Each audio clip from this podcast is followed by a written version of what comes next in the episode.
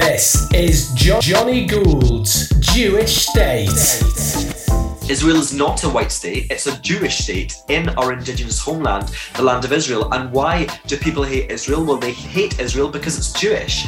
And listen, we can have conversations about Israeli policy, but people who hate Israel are not talking about policy. They hate Israel, they hate its inherent characteristics. And what is that characteristics? It's Jewishness.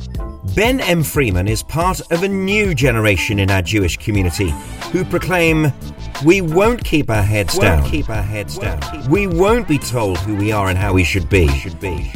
We will, will, will, will speak up about who we are in the non-Jewish world. For those who listen, for those who are willing to listen, this is Jonny Gould's Jewish State. It's so weird because there's a total disconnect. It is their perceptions of us have absolutely nothing to do with our reality. And that is why we have to have pride because sometimes we absorb their perceptions of our identities and then we internalize their anti Jewishness. Because we do, we absorb their perceptions of ourselves. We have to say, no, this is your idea. This is your perception. It is false. It is a libel. It's a fantasy and it has nothing to do with our reality. This is our pride, Jewish pride. And that word pride is integral to his work too. what I'm doing is showing actually you can be a proud Jew, you can be a super proud Jew and still be a gay man, and those identities can coexist without necessarily, you know, having them being challenged by one another. And if you're a traditional or Orthodox Jew, don't just park this conversation. This isn't a liberal or progressive thing. This is a Jewish thing. Jewish Pride is the title of Ben's book, and as with many modern titles, there's also an additional byline Rebuilding a People. We're a minority. We're always going to be a minority, and there is a power dynamic there. So we need to understand the rules of engagement. One of them being that this is a non Jewish problem that impacts us, but we're going to love ourselves regardless, and we're not going to stop fighting to, at the very least, keep it at bay. So often opinions are thrown around like luxury items.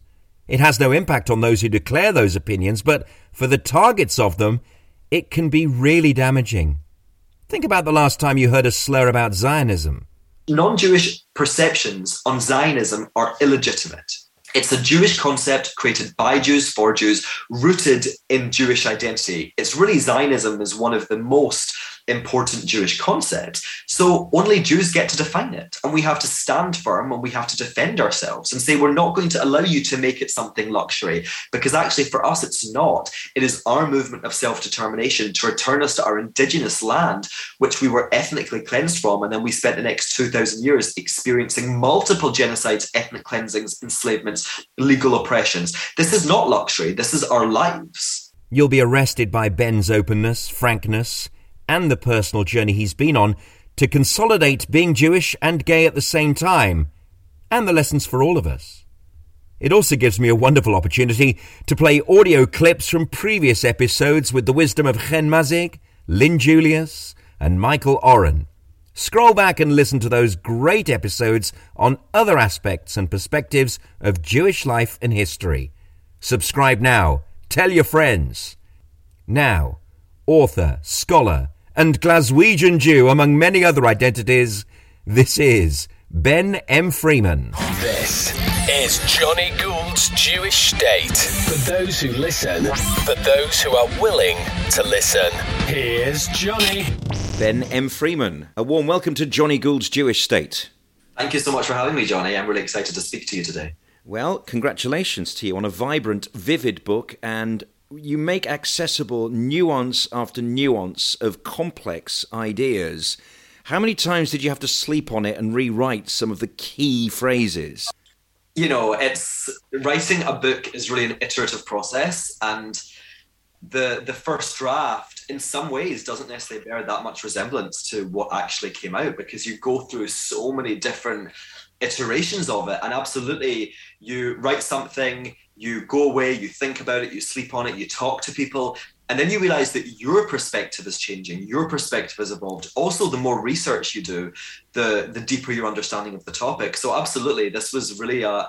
I mean, it wasn't a very long process. I think I wrote the first draft in about nine months, but I worked on it pretty intensely. So, yeah, I mean, that was a very it was very intense process with constant revisions. But I think that's really what you have to do when you're writing this kind of book. Indeed, and it is very much a snapshot of the time that we're living in. Can we start with some house rules on the term LGBTQ plus?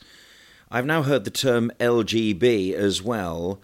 What are we going with and why? And is the T sort of being knocked on the head J.K. Rowling style? Where, where does this all fit together now? So LGBTQ plus is an umbrella term, and actually queer which is the Q in LGBTQ plus, is also another umbrella term. So it can be a little confusing. So L stands for lesbian, G stands for gay, B stands for bisexual, T stands for trans, Q stands for queer, and then there's a plus because there's other sexual orientations that are not included in the acronym. Basically, because you know at some point we have to stop adding letters because it does become a bit ludicrous. But we also don't want to stop. We don't want to not represent people because there's different experiences that have to be represented. And I think that every part of the community, though our experiences are different, you know, I'm a gay man, I'm cis, I'm not trans. That means I can't necessarily speak to the trans experience, but it's still an important part of the community. And I know there's great big conversations happening now, but I like to stay out of those. I'm glad. And as a non pronoun geezer, I must tell you this. Am I cis? What am I in that language? So you would be cis, and cis just means that you identify with the I guess gender identity you were assigned at birth. So I, right. you were you were assigned male at birth, and you identified as a man. That's that's how I also identify. Um, trans is when you have a different gender identity to the one that you were assigned at birth. You know, here we are, two Jews together. Does Hashem assign us this, or is it humanity? I, that's a really good question. I that's a really I mean I don't know. That's a really great question. I think that it's society. I think that society right. has really traditionally operated on a gender binary. And gender, we're talking about identity, right? We're not necessarily even talking about biological sex. We're talking about how people express themselves, how people feel about themselves. And we have kind of operated on a binary, and there's clearly people who don't fit into that, even if the majority do. So I guess what we have to try and do is, you know, respect all communities and respect communities or, or, individuals who don't necessarily fit into the binary, but also not erase the fact that many people do. Now, the first thing that struck me about the title, Jewish Pride, is that it's a double entendre. It's a call on the surface for everyone to reaffirm their identity as a, as a positive, but also of an individual's uh, one's own identity within that. Uh, it's it's a dog whistle of a kind, pride, which is the uh, which is the term for uh, for marches and, and for for days and weekends. It's uh, a, a, little reference to your own sexuality, actually. Absolutely, yeah. And the book or the journey towards the book was really born from my journey towards LGBTQ plus pride. And you're absolutely right when you say it's both a collective and an individual thing. Each of us are going to find different things about our Jewishness that makes us proud. We're all going to find different things about our Jewishness that relate to us as individuals. You know, I wear a kippah every day, but I don't necessarily I, I don't keep kosher. Um, so you know i wrote a book about jewish pride but my partner isn't jewish. Um, so there's the individual element but then there is the collective because as you say we're two jews sitting here. And yes we're both from the uk but you're living in london i believe and i'm living in hong kong and we have come together because we're jewish and there is this collective identity and we are one people. You know they say am echad and that's really true. So it's both a collective and an individual experience and journey so, of course, we all have different identities as well, um, and we all learn from them. So, there is a large part of this book, particularly in the introduction, where you collect lessons and themes learned from your additional identity of being gay. Absolutely, yeah. So, as I said, that was the starting point for me because I have a framework for this journey. You know, and I, and I really don't believe this book could have been written in the same way by a heterosexual Jew simply because I've already been on a journey. I had to go through a journey to pride. I had to deal with internalized homophobia.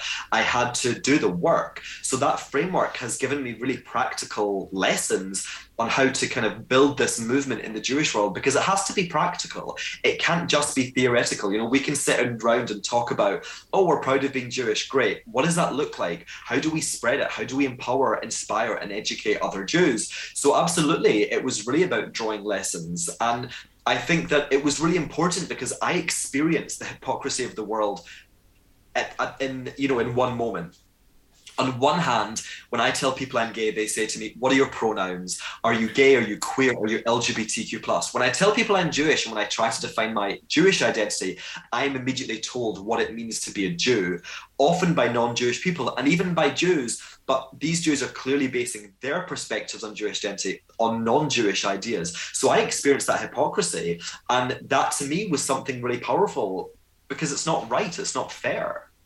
And this now brings us on to the second part of the title of your book. It's, this is like studying the Tanya. We're going through every syllable. And we're, only, we're on the cover of the book so far. Rebuild. Sure, I promise you, this podcast will be less than 30 hours. I promise you. now, rebuilding a people is also part of the title. What does that mean in the early part of the 21st century to the diaspora and indeed to the 7 million Jews in Israel? I love that you're asking this because I have done about a hundred interviews and events since February when the book first came out, and you're the first person to break down the title in this way. And the title was really, um, it was chosen really thoughtfully. I wanted to imply something with action, hence the, the rebuilding. But the reason it was not building and instead it was rebuilding was because we are a 4,000 year old culture and civilization. And there have been Jewish pride movements in different forms throughout those 4,000 years, right? You know, you could talk about the, the Maccabees, you could talk about Bar Kokhba, you could talk about the Warsaw Ghetto Uprisers, and many, many in between. So I didn't want to be so arrogant as to say this is the first Jewish pride movement ever. It's why I describe it as a modern Jewish pride movement. And then again, it was we have the rebuilding, so that's the action, and it's also in reference and kind of pays homage to the past. But what are we? At first, I considered rebuilding a nation. But that was a little problematic because people wouldn't necessarily understand that I didn't necessarily mean the state of Israel and why I'm a Zionist um, and I love Israel. I also want to speak to the diasporic experience. And it's okay, well, it wouldn't be rebuilding a religion because we're not just a religious group. And I thought that people was really kind of a really great descriptor of what we are. We are a people, we are an ethnicity, we're a culture, a civilization, a nation. And I think people encapsulate encapsulates that. And part of the book, part of the message is a rejection of non-Jewish ideas of what it means to be a Jew and a reinforcement or reclaiming of Jewish identity and really re- reinforcing and reclaiming the notion that we are a people, we're not just a religious group, which is really a Christian, European and American idea of Jewish identity. Uh, the prologue starts with a familiar conversation. For those of us lucky to have been born in the latter half of the 20th century, we lived in a post Holocaust halo of Jewish emancipation, recognition, the state of Israel's birth, Jews living freely around the world to this day. But the non Jewish world, you say, is, quotes, poisoned by anti Semitism. What to do, Ben? I think that there's two different conversations. The first is what are we going to do? And what we're going to do is build a Jewish pride movement. We're going to love ourselves regardless of what the non Jewish world says about us. We're going to define our identities in spite of how they define our identities. And we're going to fundamentally understand that we are allowed, permitted, encouraged to advocate for ourselves because we are told, and we also tell ourselves this keep your head down, don't say anything, just get on with it. And that is absurd. It's absurd that you know, we are the most continuously persecuted people in the history of mankind. And I don't say that with any pride. It's just a historical fact. It's not like I'm trying to diminish other, you know, experiences of prejudice. It's just if you look at the long history of persecution, ours has lasted the longest and has been the most continuous in terms of minority groups. So it's absurd that we would not advocate for ourselves. So we more than anyone should advocate for ourselves and that is where we kind of move on to the second part of this answer the second conversation is we will advocate for ourselves. We're going to dialogue. We're going to share our experiences. We're not going to shut up, which was one of the most amazing things about the British Jewish community during Corbyn, right? Was that we didn't shut up, even though they tried to force us to be quiet. We, we refused. But ultimately, we also have to understand that Jew hate is not a Jewish problem. It's a non Jewish problem that impacts Jews. So while we are going to advocate for ourselves, dialogue, share our experiences, there's not any there's not a huge amount more than that that we can do we want to promote allyship but really the work needs to be done by the non-jewish world and what jewish pride attempts to do is mitigate the shame and oppression they impose onto us but you know it's not a particularly cheery thought but if we wanted to, if we could stop it, we would have done.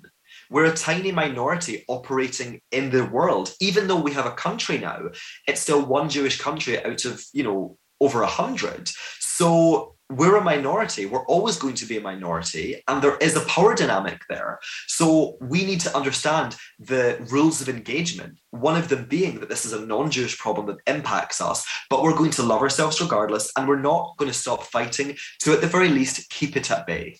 And there's that term which you see everywhere. And again, a lot of nouns and, and proper nouns and verbs and adverbs have become dog whistles. The word luxury has been ruined, hasn't it? The idea of luxury communism and Zionism has become like the new apartheid sort of struggle. You know, it's all fine and dandy just to sort of talk, but it impacts on people like us in, in real terms.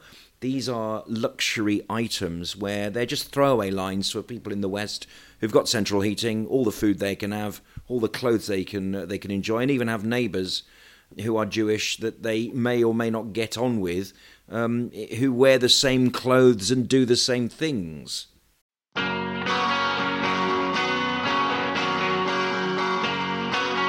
Are you playing catch up with Jonny Gould's Jewish State? I've had the pleasure of some really great guests. How about Douglas Murray?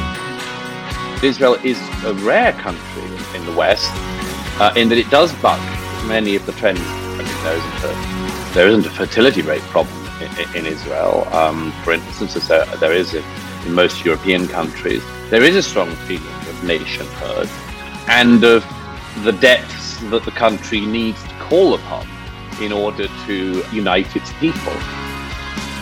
And Hillel Neuer, whose UN Watch keeps check on the excesses and mission creep of the UN human rights in Geneva. The challenges are great, they're not going away.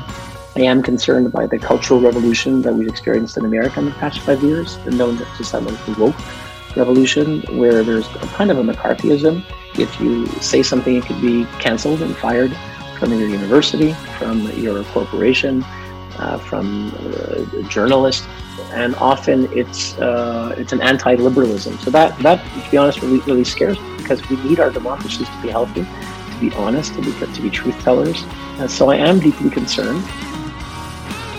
If you like Jonny's regular podcasts, think about making a donation at either patreon.com slash Jonny Gould or buy him a coffee. He loves coffee. ko-fi.com slash Jonny Gould.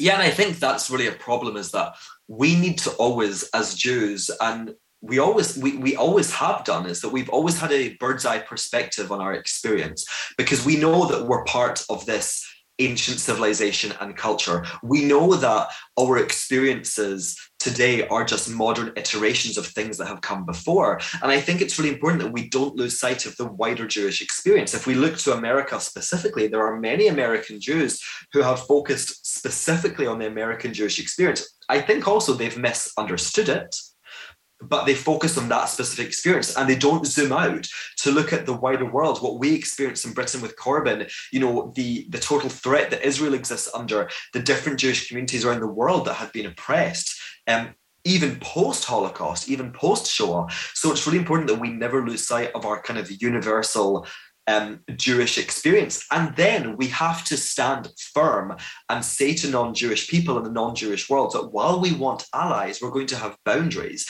And those boundaries include not allowing the non Jewish world to define Jewish identity or concept. The non Jewish perceptions on Zionism are illegitimate. It's a Jewish concept created by Jews for Jews, rooted in Jewish identity. It's really Zionism is one of the most important Jewish concept. So only Jews get to define it. And we have to stand firm and we have to defend ourselves and say, we're not going to allow you to make it something luxury. Because actually, for us, it's not. It is our movement of self determination to return us to our indigenous land, which we were ethnically cleansed from. And then we spent the next 2,000 years experiencing multiple genocides, ethnic cleansings, enslavements, legal oppressions. This is not luxury. This is our lives. But wouldn't you let Balfour and Churchill into that Zionist discussion? What about Colonel Richard Kemp? Let's define what he said. He said, In no way am I a uh, Christian Zionist. Instead, I am a Zionist who's a Christian. And so his uh, values are less ideological and more pure. He does all he can to defend our values, and he recognizes his English stroke British values are those of Jewish people, actually, not just Israelis, but Jewish people too.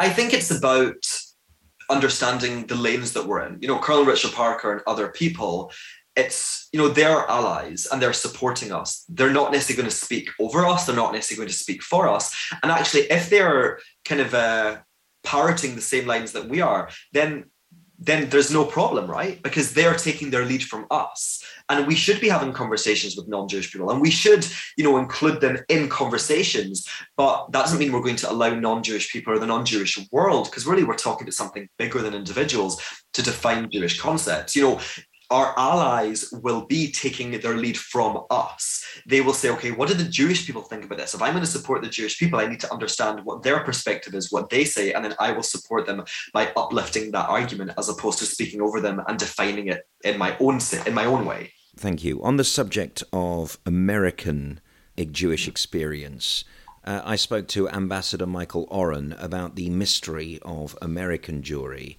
and mm. what it all means over many, many generations of great success, which is now beginning to look under the most existential threat, I think, since the 1920s and 30s in America. Sure. And he said that many Americans, not Canadians, but Americans, believe that there are two promised lands. There are the ones in Israel and there is the one in the United States, and that they really believe that. And he said that American Jewry is looking on in admiration at the British Jewish community who have come together to fight in a unified form against the threats of Jeremy Corbyn, against the threats of the media like the BBC. And he says, with J Street and anti Zionism in America growing, he says that that is, of course, an issue. But then we look back to this idea that uh, something that we don't have in Britain, which is a stake in the launch of the nation, the idea that there is Hebrew written on the Yale University crest, that even some of the founding fathers considered using Hebrew as the language uh, uh, of the original American states. Such was their ideology about, about a promised land.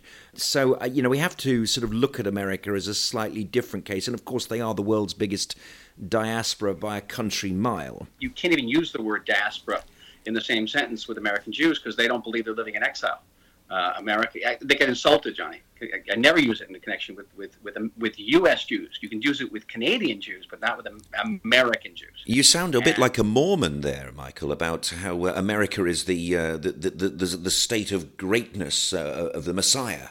Yes, it is deeply ingrained in the American Jewish worldview. this is our promised land. Yes, there's another promised land, but our our promised land. We are not in exile in America. They, are very adamant about this, and it's a point that, that Israelis don't often understand, especially when they go and speak to American Jewish audience. They'll refer to them as the diaspora, and they'll be insulted by it. Uh, so be aware of that. So very, very different. And the model of diaspora is also different in the United States. There's no official church as it is in, in the UK, um, and uh, the sense that uh, American Jews are Americans first. I have a different perspective on America. I don't believe the American Jewish experience is exceptional at all. I think that they have hmm. had. You and Chabad, modern, by the way, you and Chabad think that. Right. Um, a modern and maybe more extreme version, but a version of, of what other Jewish experience, other Jewish communities have experienced, namely the French, even the British, the German, particularly during the 19th century. And I think that there is an American Jewish myth. Rather than there being American Jewish, Jewish exceptionalism, there's an American Jewish myth. And this is the myth that the American Jews made it. They never made it. There was always Jew hatred. They were always um, expected to um, acquiesce to the demands of the non Jewish world, as were the Jews of France, as were the Jews of Germany. They were never really allowed to be openly um, proudly Jewish. They were allowed to be proudly Jewish, but only in a way that fit with the American dream. It was everything about, you know, the Jewish experience in America has to contribute to the idea of the American dream and immigrants coming over, refugees coming over and building these lives. And I think that we have to really move away from this idea. It's not exceptional at all. If you, if you, if people know history, and we as Jews really should know our history, because I said we have to zoom out and have that perspective on our experiences the American Jews have experienced versions of what other people have experienced. As I said, the French, the German. Absolutely, the dream is ending now, it certainly seems, but we have to understand it was just a dream. It never really existed. Yes, there was a period where you know Jews were able to prosper and Jews were able to kind of move and and um, move through society, have, have social mobility, but again, it was still within non Jewish frameworks. It was still within, okay, you can do this, but if you shed your identity, if you stop being a nation, if you become just a religion, if you stop talking about your experiences, and if you allow us to really appropriate little aspects of Jewish culture, then reflect it back to you, which has reduced American Jewish culture to a smoked salmon bagel and a punchline. So when a British Jew says, I'm a cultural Jew, what they really mean is, I am a Jew that doesn't necessarily believe in God, but I'm still doing the things that, you know, I'm lighting my Shabbat candles, I'm, you know, living a Jewish life. In America, what it means is that they're parroting this non Jewish perspective on Jewish culture, which is bagels, which is smoked salmon, which is funny Jews. That's not Jewish culture. They have reduced us to that. And we have to understand that and understand the American Jewish experience in its reality, not in terms of the dream, because that dream doesn't really exist anymore. Let me ask you about comedy and Larry David. I mean, he really is leading a Jewish life on screen. I mean, he, he does he's secular and he says he doesn't believe in God. He actually leaves almost nothing to the imagination about his life. He has a reform community. He plays golf with the rabbi, but he uses Yiddish all the time. He blew the shofar as a cry out against a mob, against the Ku Klux Klan banging at his door, blowing a shofar and waking up Los Angeles. And, uh, you know, all the principal characters are Jewish. All his arguments with Leon are based upon Jewish arguments and him being another minority. Um, is that smoked salmon bagel culture, or is that a little bit more uh, proud, actually? Yeah, I mean, listen, it's not it's not that every example of Jewish representation is, representation is problematic, and you know, Larry David isn't necessarily problematic, and he's a very proud Jew. But again, I think it's really showing a an image of Jewish culture which fits American culture. And if we look at other forms of representation, there was a show called New Girl. There was a character called Schmidt that male, that Jewish man was the victim of, or, or rather experienced lots of anti-Jewish comments. But again, all laced in the very like funny Jewishness as a source of humor. We have Glee, it's the same thing. You know, so many Jewish, so much Jewish representation is harmful. And a lot of people in Hollywood have written about this. And they said that, you know, while Jews were actively involved in the founding of Hollywood, while they didn't run it, they were, or you know, they were involved in it, absolutely. But they were, they took part in what they call ethnicity scrubbing because they wanted to be palatable. So this is what it is, because actually to be a Jew is to be specific, to say that we're a nation, we're a people, we have an indigenous land, and while yes, we're American or British or French or whatever, we're also a people that has connected to another land. But that's not palatable. That's not palatable to the non-Jewish world. So we have to kind of show one aspect of it. And that doesn't mean that every manifestation of, of those aspects aren't aren't proud, but certainly we have to be picking it apart. I mean, Woody Allen, as an example, Seth Rogen, these are, are Jewish men whose depictions are not proud at all. They're they're quite shameful actually yeah, in are. many ways. Yeah, I, am with you on that. This is the podcast for this kind of uh, communication, I must tell you. Um, now, can we unpack that terrible word privilege? Now, I used to love that word. Yeah. You know, I used to be the, you know, the, the, the, word on my gold credit card. it's, now it's been appropriated to being something so horrible white privilege, Jewish privilege, punching up. I mean, for me, privilege as a concept is not inherently problematic, right? We do have different experiences as we move through the world. That's that's true. Privilege for me has become, whether it was intended to be used in this way or not, it has become something which is deemed an immovable status. You're either privileged or you're oppressed. And the world does not work that way. You know, I have have privilege in certain ways. I'm a man, I have light skin, I'm from the West, I have a British passport, but at the same time, I'm Jewish and gay. So we as individuals are moving through the world and the advantage and disadvantage that we may have, which are these are terms that I prefer to use, they're constantly changing based on the concept on the context. It's not an immovable status. It's not that you're either privileged or oppressed. That's not the way the world works. Things are complicated. There's a huge amount of nuance. And we're not going to deny reality because as I said, I do think that we move through the world in different ways. And there's nothing wrong with that. It's just reality because we experience things differently. And some of them may give us advantage and some of them may give us disadvantage. But it's about you know, having that conversation. You know, my partner, for example, my partner is a white South African. Many people would deem him to be um, very privileged as a white South African. He grew up in poverty in South Africa. He also has a South African passport and he has been turned down from jobs because he has a South African passport and because people have said to him, you would have got the job if you were British or American. So having a Western passport gives us an advantage over someone like him, even though he may be considered to be privileged or advantaged. It's about understanding the new nuance and complexity. And so much of the rhetoric, you know, in the world today completely destroys that. It's a false dichotomy. It's either one thing or another.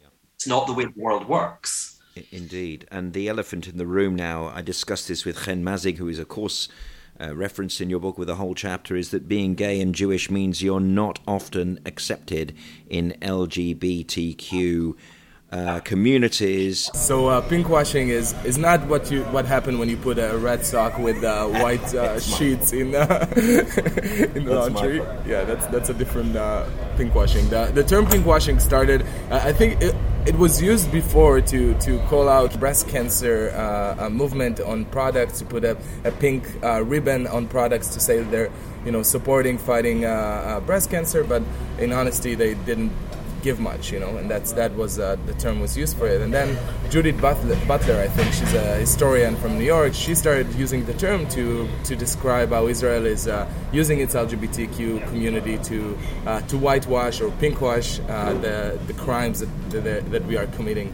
um, or the atrocities that we're allegedly committing, um, which is ridiculous. And, and I think you know that now that we are talking about pinkwashing uh, in, in around the world, people are saying um, that we should not speak about the Israeli LGBTQ community because we there's still a conflict with the Palestinians. That um, we shouldn't be yeah it's it's insane, and, and that we shouldn't be celebrated, we shouldn't be discussed as long as there's a conflict. And it's uh, it's you know as I said before, it's really part of this whole trend and agenda that is very clear. You know we, we need to turn Israel into, into a pariah state, and everything Israel does, anything and everything is uh, uh, is wrong. It's bad. We can't talk about now. They're saying there's vegan washing. That Israel is saying that they're very vegan, but it's not. Uh, but it's to cover up for the atrocities. And there was an article once about how many of the Nazis were also vegan, and that's why Israelis are vegan because we are we are so you know trying to separate between the crimes. The problem is that people are actually falling into it and, and believing it, and I think that's um, uh, it's really dangerous. Intersectional racism from quotes the community of good. This black and white, you're one thing or the other. You're either privileged or oppressed. You lot are privileged and white. Clear off. yeah, uh, yeah, that's that's really it. And actually, to be honest, people are being told you are white, therefore you're privileged, or rather, you're white, therefore you're guilty, which is really a, a, secular form of original sin. But back to what you said about the LGBTQ plus community, absolutely, I don't feel comfortable in in LGBT in specific LGBTQ plus spaces as a proud Jewish Zionist. If I was willing to discard my Zionism to be a palatable Jew, a good Jew, then they would accept me. But I'm not going to do that because I'm going to be an authentic Jew, which means understanding our indigenous connection to the land of Israel. And absolutely, you know, it's kind of ironic because people in the LGBTQ plus community say that Palestine is an LGBTQ plus issue. And actually, an article came out today that said the PA bans LGBTQ activities in the West Bank as an insult to Palestinian traditions. And absolutely, they're right. Palestine is an LGBTQ plus issue, but what they should be doing is spending time advocating for LGBTQ plus Palestinians as opposed to demonizing Israel or LGBTQ plus Jewish Zionists. But minorities are not exempt from racism.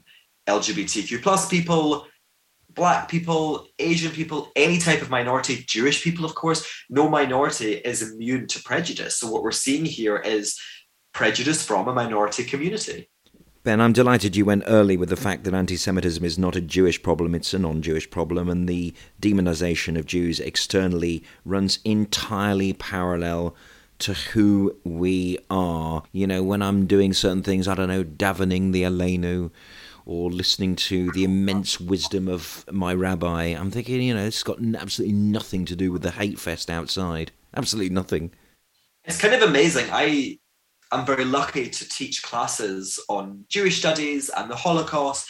And whenever, you know, in the class on the Holocaust, for example, I'm telling these students, particularly non Jewish students, all of the horrendous things that were done to the Jews and were said about the Jews. And I'm standing there as a proud Jew and I'm wearing my kippah. And I say to them, even for me, and this is something that I teach about, I write about, it's so weird because there's a total disconnect. It is their perceptions of us have absolutely nothing to do with our reality. And that is why we have to have pride because sometimes we absorb their perceptions of our identities and then we internalize their anti-Jewishness, which I can tell you is the subject of my next book that will be that will be released in October of 2022 because we do we absorb their perceptions of ourselves. We have to say no this is your idea. This is your perception. It is false. It is a libel. It's a fantasy. And it has nothing to do with our reality now, obviously, you've been writing and writing and turning these ideas over and making them more and more accessible. I'm sure you turn sentences over to make them even sharper. I can see that in certain sentences along the way, and congratulations on unpacking so many ideas. I must contest one thing with you. I challenge you to identify who exactly is an Ashkenazi and who is a Sephardi, because four out of five times, you know, you, you get it right. There's always 20% of the audience, he's not Ashkenazi, he's He's got black hair. Of course he has. You know, or she. I mean, yeah, you know, the, the Ashkenazi is not uh, also culturally dominant at all. It's a perception you might feel in certain parts of the world and in the suburbs of London and across North America, for example, but it's no longer the situation in central London uh, where uh, the vast majority of kids in my class at school they are Sephardim. There's no question about that. Nor is it in the vibrant synagogues where the Ashkenazi rite has been subsumed by the Israeli Sephardi pronunciation, and so it goes on. I can't get a decent lokshen and knedlich soup anywhere around here. I can get falafel though.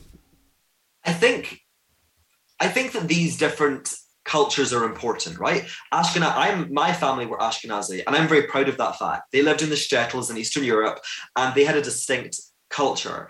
The Sephardic Jews, they also had a distinct culture, but importantly, these distinct cultures were iterations of the original culture. So maybe actually the word distinct is not is not really suitable. It, they had a culture. They had a culture of their own that was an iteration of what all of us were doing collectively in the land of Israel.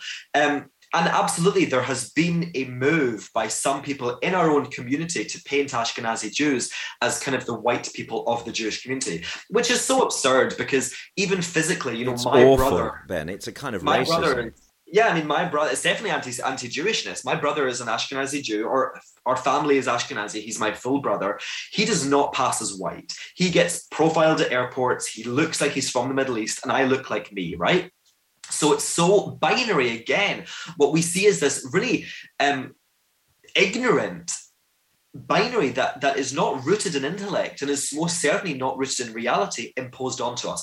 We should talk about the different experiences. For example the sephardic jews experienced the spanish and portuguese inquisitions. That's their story and we should absolutely talk about it. But we shouldn't separate. We shouldn't kind of impose this identity politics onto us. You know isaac de castro who i interview in the book is mixed sephardic and ashkenazi. He is the founder of the new zionist congress jewish on campus and he says to me the Spanish Inquisition is my story, but it's also your story because we're yeah. Jews and we're one family. So I think it's important to talk about Jewish diversity, but we mustn't allow that to then separate us. It's just to understand our diversity and celebrate that. I've been trying to uh, get that across in this podcast series. I interviewed the great Lyn Julius as well about uh, uprooted 3,000 years of um, uh, history and culture completely disappeared overnight. I think these countries have to acknowledge the truth, the historical truth, that they kicked out their Jews. You can't blame the Jews themselves for their own exodus. Um, you know, you have to take responsibility, as as the Germans did. You know, after the war, they said, "Mea culpa, we did it. We we created this problem. You know, we, we are the you know we are the authors of this tragedy and we apologize and and here's some compensation and and you know here's some recognition. And of course that's that would never ever you know be adequate. But it's a start. At least they have acknowledged responsibility. And this hasn't happened with the arab countries you know, never have we heard an Arab country actually, you know, I mean, I'm talking about governments. No government has actually apologized for the mass exodus of their Jew- Jewish citizens. You do occasionally hear a brave individual saying, you know, like it happened with a uh, an Iraqi TV presenter not so long ago, and he actually went public and said, "Oh, we apologise for what we've done." But you won't hear an Arab government. They're too busy either denying that it's happened, or blaming the Zionists for it, or blaming the Jews themselves, uh, or saying that the Jews left of their own free will. And you know, to my shame, I didn't know about the Farhud uh, before I started researching, and you know it was exactly the same as the pogroms, just had a different name, and it was yes. fifteen hundred miles uh, in another direction. Uh, we are exactly the same, and uh, you know that's one thing that I absolutely hate. I hate intercommunal prejudice between Jewish people. I absolutely yeah. hate it. I find it repugnant. I, I can't bear it, and I pick people up all the time on it. I don't like Ashkenazi, this Sephardi, that I hate it. I don't like, oh, her food's better than your food and all this. I hate it yeah, so much so because actually I could, eat, also, I could eat both of them to be honest within an hour of each yeah, other. And they're great, right? And it's and it is about you know, and I and I want to learn about the Mizrahi experience. I want to learn about, the Farhud because it's important and it's our story as Jews. And you're absolutely right. People always say to me, What was the one thing you learned from your interviews? The one thing that I learned was that no matter where the Jews were, whether it was in Ethiopia or England or Algeria or America, we were having versions of the same story and we were celebrating versions of the same culture. That's really important. We're a nation, we're a people, and all of the cultures that sprang out you know, after our ethnic cleansing from the land of Israel, were iterations, were, were different manifestations of what was there originally, what we were all doing together. So we have to celebrate diversity, but not allow it to divide us. Ben, you define Soviet anti Semitism in the book excellently, which is, of course, where Jeremy Corbyn's form of anti Zionism was incubated and invented. The basic premise is that you replace Jewish with Zionist and therefore attack Jews for their, uh, you know, you can't attack Jews for their religion anymore, slightly less acceptable after the Holocaust, but growing. But it can be replaced with attacking Israel instead, the Jewish homeland. Absolutely. Israel is treated as the collective Jew. It's the Jew among nations. And yeah, after the Shoah, after the Holocaust, you couldn't persecute Jews racially, because remember, the Holocaust was a racial form of Jew hate. You couldn't persecute Jews religiously, because also that wasn't really in vogue anymore. So, what were you going to do? You were going to select a country, which is a much easier target, and you're going to reframe that country. And you know, we talked previously about Jewish reality bearing no resemblance to the tropes and libels that are said about Jews. It's the same with Israel. The things that were said about Israel by the new left in Europe, by the Soviet Union, and by the Arab states had absolutely no resemblance to it. They said that, you know, one of the quotes is that Africa is in a white stranglehold, South Africa at the bottom and Israel at the top. And they tried to purposely paint it, frame it as a white, super, a white supremacist imperialist colonist state. That was propaganda. It's not true. Israel is not a white state, it's a Jewish state in our indigenous homeland, the land of Israel. And why do people hate Israel? Well, they hate Israel because it's Jewish. And listen, we can have conversations about Israeli policy, but people who hate Israel are not talking about policy. They hate Israel, they hate its inherent characteristics. And what is that characteristics? It's Jewishness as Michael Oren said to me, you know, um, Israel makes mistakes. Every sovereign state makes mistakes, sure. but that does not mean that uh, they don't have a right to their sovereignty, which is effectively what uh, anti Zionism. Um, promotes or wants the destruction of the state of Israel. And um, you discuss the libels against Jews over the century, the blood libel, the economic libel, that awful one about Israel harvesting organs, and that one proving that they're rehashing and reinventing old tropes. Oh, yes, that blood libel, look, it's still existing in the 21st century in Israel now because they've got hospitals and that's what they can do. It's terrible. Absolutely. And I think that is why learning our history is so important because, like we said, it's very easy to focus on our own experience, right? It's very easy to focus on our own context. But we have to zoom out and we have to see the threads that connect each part of our history, the positives and the negatives. And each of these libels, you know, or fantasies are rooted in ideas of Jews that have existed for 2,000 years. You know, I uh, assigned an essay for my students in my last Jewish studies class, and I said, pick one of the most significant moments of Jewish history and explain why. And there was a couple of students who picked the blaming of um, the blaming on Jews the mur- for the murder of Jesus, because they said that was what started or or really embedded these ideas that Jews are evil, Jews are perverse, and all of these different libels sprang out partly from that. They weren't all directed to that, but it certainly played a role. And I thought it was really interesting because Jews today who are trying to understand their experience, they're not going to get very far if they don't start from history. They have to go back and learn the context. Indeed, because uh, all history repeats itself. I once asked a rabbi uh, why, for example, Yom Ha'atzmaut is not a Jewish festival, and uh, he gave the simple answer that um, all history has happened before, so it's um, a, a, rekindling. I also asked him why there wasn't a reference to the Holocaust in, in Pesach, for example, at the Haggadah. You know, that might be a, refer- a reference. Uh, but indeed, again, he just said that all history repeats itself. Yeah. Uh, it's just got new manifestations, new nations, new definitions. Absolutely. And, and so you've spoken to some extraordinary people from our um, generation, Rachel Riley of Countdown and other things, uh, Hen, yes. uh, Ashager Araro, Isaac de Castro, you mentioned, Elisheva Rishon, Eliyahu Lan, Amy Albertson. Um, how did you come to talk to those people? What framed those discussions? You know, to answer this, we really have to kind of circle back, which is very much Zoom speak, right? Circle back to the conversation we had at the beginning about the framework that I approached this with was my LGBTQ plus identity, my LGBTQ plus journey to pride. And one of the things that people criticize about the LGBTQ plus movement is that it doesn't really celebrate diversity. They celebrate a specific type of gay person.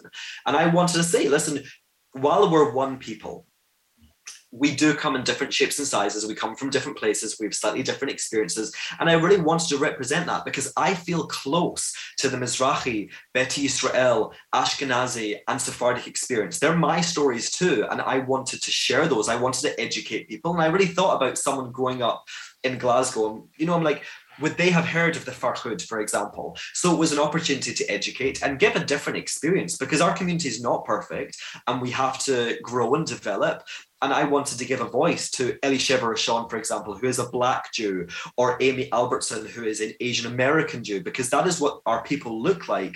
And those people are important parts of our, or rather, those individuals are important parts of our peoplehood. And they strengthen it. And the beauty of our diversity strengthens it. So it was really just an educational perspective. And also, listen, I'm writing a book about Jewish identity. I'm a Jew from Glasgow. I have a very specific framework, I have a very specific context, which isn't the context of everyone. So I wanted to showcase different ideas because, again, this is practical work. It's not just theory, it's not just my ideas, it's my ideas rooted in history and kind of wrapped up in other people's perspectives also. Now, you'll be delighted to hear that there is an undercurrent of change among even the most mainstream Orthodox Jewish communities. The inclusion of women in certain parts of the service for example, the prayer for the state of Israel, I can see why they've chosen that because it's not in the ancient rite. It is a modern manifestation. And also, I'm delighted to say that uh, the Rebbetzin, you know, also addresses the community with her great wisdom, female wisdom. And we appreciate it, and the shul listens. It's quiet. It's that kind of place. It's a good place to learn. And of course, there, there's a federal nature to Orthodox synagogues. The rabbi of the community is in charge. Okay, so he might have to answer to a higher uh, caller, an intermediary in between him and Hashem with uh, things from time to time, like, for example, the chief rabbi. But let me ask you do you think we might see recognition of gay marriage, perhaps that's a bit too far, but maybe a civil partnership in an Orthodox shul, maybe not under a chuppah, but on the bimah, for example. You know, as communities get larger, I go to uh, my my kids go to a Jewish school. Everyone is heterosexual for now in there, you know, with mother and father, but you never know what the sexualities are between the men and women. We just don't know. At some point, very soon, there will be a daddy and daddy rock up at the school, and uh, I don't think it will challenge people as much as the predictions might fear. Yeah, and I think I think the important thing to understand about Jewishness and Judaism is that we have evolved constantly for thousands of years. There is this notion that we stayed the same and and there's now people wanting to change things. It's not true. There has always been debate, there's always been discussion. Look at the Talmud. It was just people arguing back and forth, which is so incredible, this intellectual kind of curiosity that exists in our people. So absolutely, I think it's possible I don't know. I mean, I don't know if it's going to happen, but I think we could start to see um, versions of things. We could start to see some kind of, you know, blessings, whether they count it as a marriage or not. Who's to say? But I think the important thing is to say that we do evolve, we have evolved, and we still have further to evolve. So I don't think it's out of the question. I think it's just about openness. And that's one of the things that I take great pride in you know, that I'm a gay Jew and I'm, you know, I started this modern Jewish pride movement. I'm helping lead it. And I'm a gay Jew and I'm very open about my sexuality. And I'm showing people that my sexual orientation does not challenge my Jewishness. I think there's some people who don't necessarily understand how you can be both. And that's okay because not everyone has experience or, or knowledge. But what I'm doing is showing actually you can be a proud Jew, you can be a super proud Jew and still be a gay man. And those identities can coexist without necessarily, you know, having them being challenged by one another. So, Ben, if that does happen, where does it consolidate your own Judaism with your sexuality? Now, if you could marry or be recognized by the Orthodox Jewish community, would that put more emphasis on you finding a Jewish partner to marry or be part of a civil partnership with? So, in finality, where does the politics of LGBTQ end and your Jewish belief, your Jewish identity trump it all together? I think that's a really interesting question. And I am in a relationship with a non Jewish person. So our union, marriage, whatever it would be, wouldn't be recognized anyway. And I think for me, that isn't necessarily a conversation that is particularly relevant because I'm not with someone who is Jewish. Um, if I was, it might make a difference. And I think, yeah, of course, you want to be recognized by your community. You want your relationship to be recognized by your community. But for me, um, because my partner isn't Jewish, it's not really much of a concern, although I do think it's still important. I guess what I'm saying is it's not concern for me personally, but that would be something that I would celebrate for other LGBTQ plus Jews and their partners. And I think it's not about, you know, one ending and one beginning. It's about both of these things coexisting inside me. And that's the thing, you know, it's not that half of me is Jewish and half of me is gay. It's that I'm a gay Jew and both of these um, both of these aspects of my identity coexist together. And that was why pride was so important to me because they helped me find um, peace and they helped me marry them because I was able to, you know, l- kind of learn use one to learn about the other and vice versa and i think that's really amazing for me and i think that is a lesson for people and other lgbtq plus jews but in terms of marrying in, a, in an orthodox synagogue that wouldn't be something that'd be possible for me regardless so you know if we were to get married i would love to have a jewish blessing, but I guess it would be in a liberal synagogue um, who would kind of accept the relationship between me and my non Jewish partner. Shuls worked best when people married age 23 and married a person of the opposite sex. But of course, now single people, male, female, uh, straight or gay, etc., are marrying in their 30s, even like me in their 40s. Goodness me. Um, and it's quite difficult to engage single people in a synagogue on a Shabbat morning if you're not part of a family unit. You know, it wasn't a very cool place for me to be. The outreach presents itself with challenges, which is why they have singles Friday nights. You know, this is kind of how it is. Um, we have to accommodate yeah. a wider set of choices in society and trends, actually, even if they're not choices. Yeah, and also it again is rooted in the idea that we have always evolved. It's not like there has been a constant for 4,000 years and now people are being asked to evolve. It's just not true. There were different forms of Jewishness and Judaism and identity forming all the time, you know, throughout our long, long history. So actually, this is another iteration. And for sure, it's going to challenge people, like the changes 2,000 years ago challenged people. But people are going to do what they're going to do and they're going to try and maintain their connection to their Jewish identity. And that's the most important thing. We don't need to agree with each other. Again, look at let's look at the Talmud. It was quarreling and debate and dialogue and not necessarily seeing eye to eye. That's okay. We're allowed to exist in conflict. But the most important thing is that we come from a place of love of and that love being for our Jewishness and our commitment to our Jewishness. So I'm sure that you might have a different Jewish um, life than I do. Doesn't make yours or mine more or less valid, and they can coexist in the same space without them challenging one another. Definitely, I agree with that. Now, um, do you think Judaism should continually act as a buffer against societal change? Now, this is a challenge to your overall sort of ideas here. So, Bechol Dor Vador, in every generation, could also mean the threat to Jewish values from within. So, we're seeing J hmm. Street in the United States as a, a, a sort of mass assimilation tool as well as a form of anti Zionism. Yeah. My question here, Ben, is if we make too many fundamental changes to Jewish practice, even things which you hold sacred, which are maybe in breach of ancient rites, there is an ex- existential risk to Judaism. How far do we push the envelope? These are very important questions as we evolve into the 22nd century as well. I think that evolution is great as long as it doesn't stray too far. And and we will all have different perceptions of what that means, right? But we have three main tenets, I believe, of Jewishness: land, Torah, God. Um, the land is, you know, that's our expre- its expressions through Zionism. I don't even necessarily think you need to believe in God necessarily to understand the importance of God and Hashem and Elohim. You know, that is a part of what it means to be a Jew as a collective. And then Torah is our instructions and it's our history.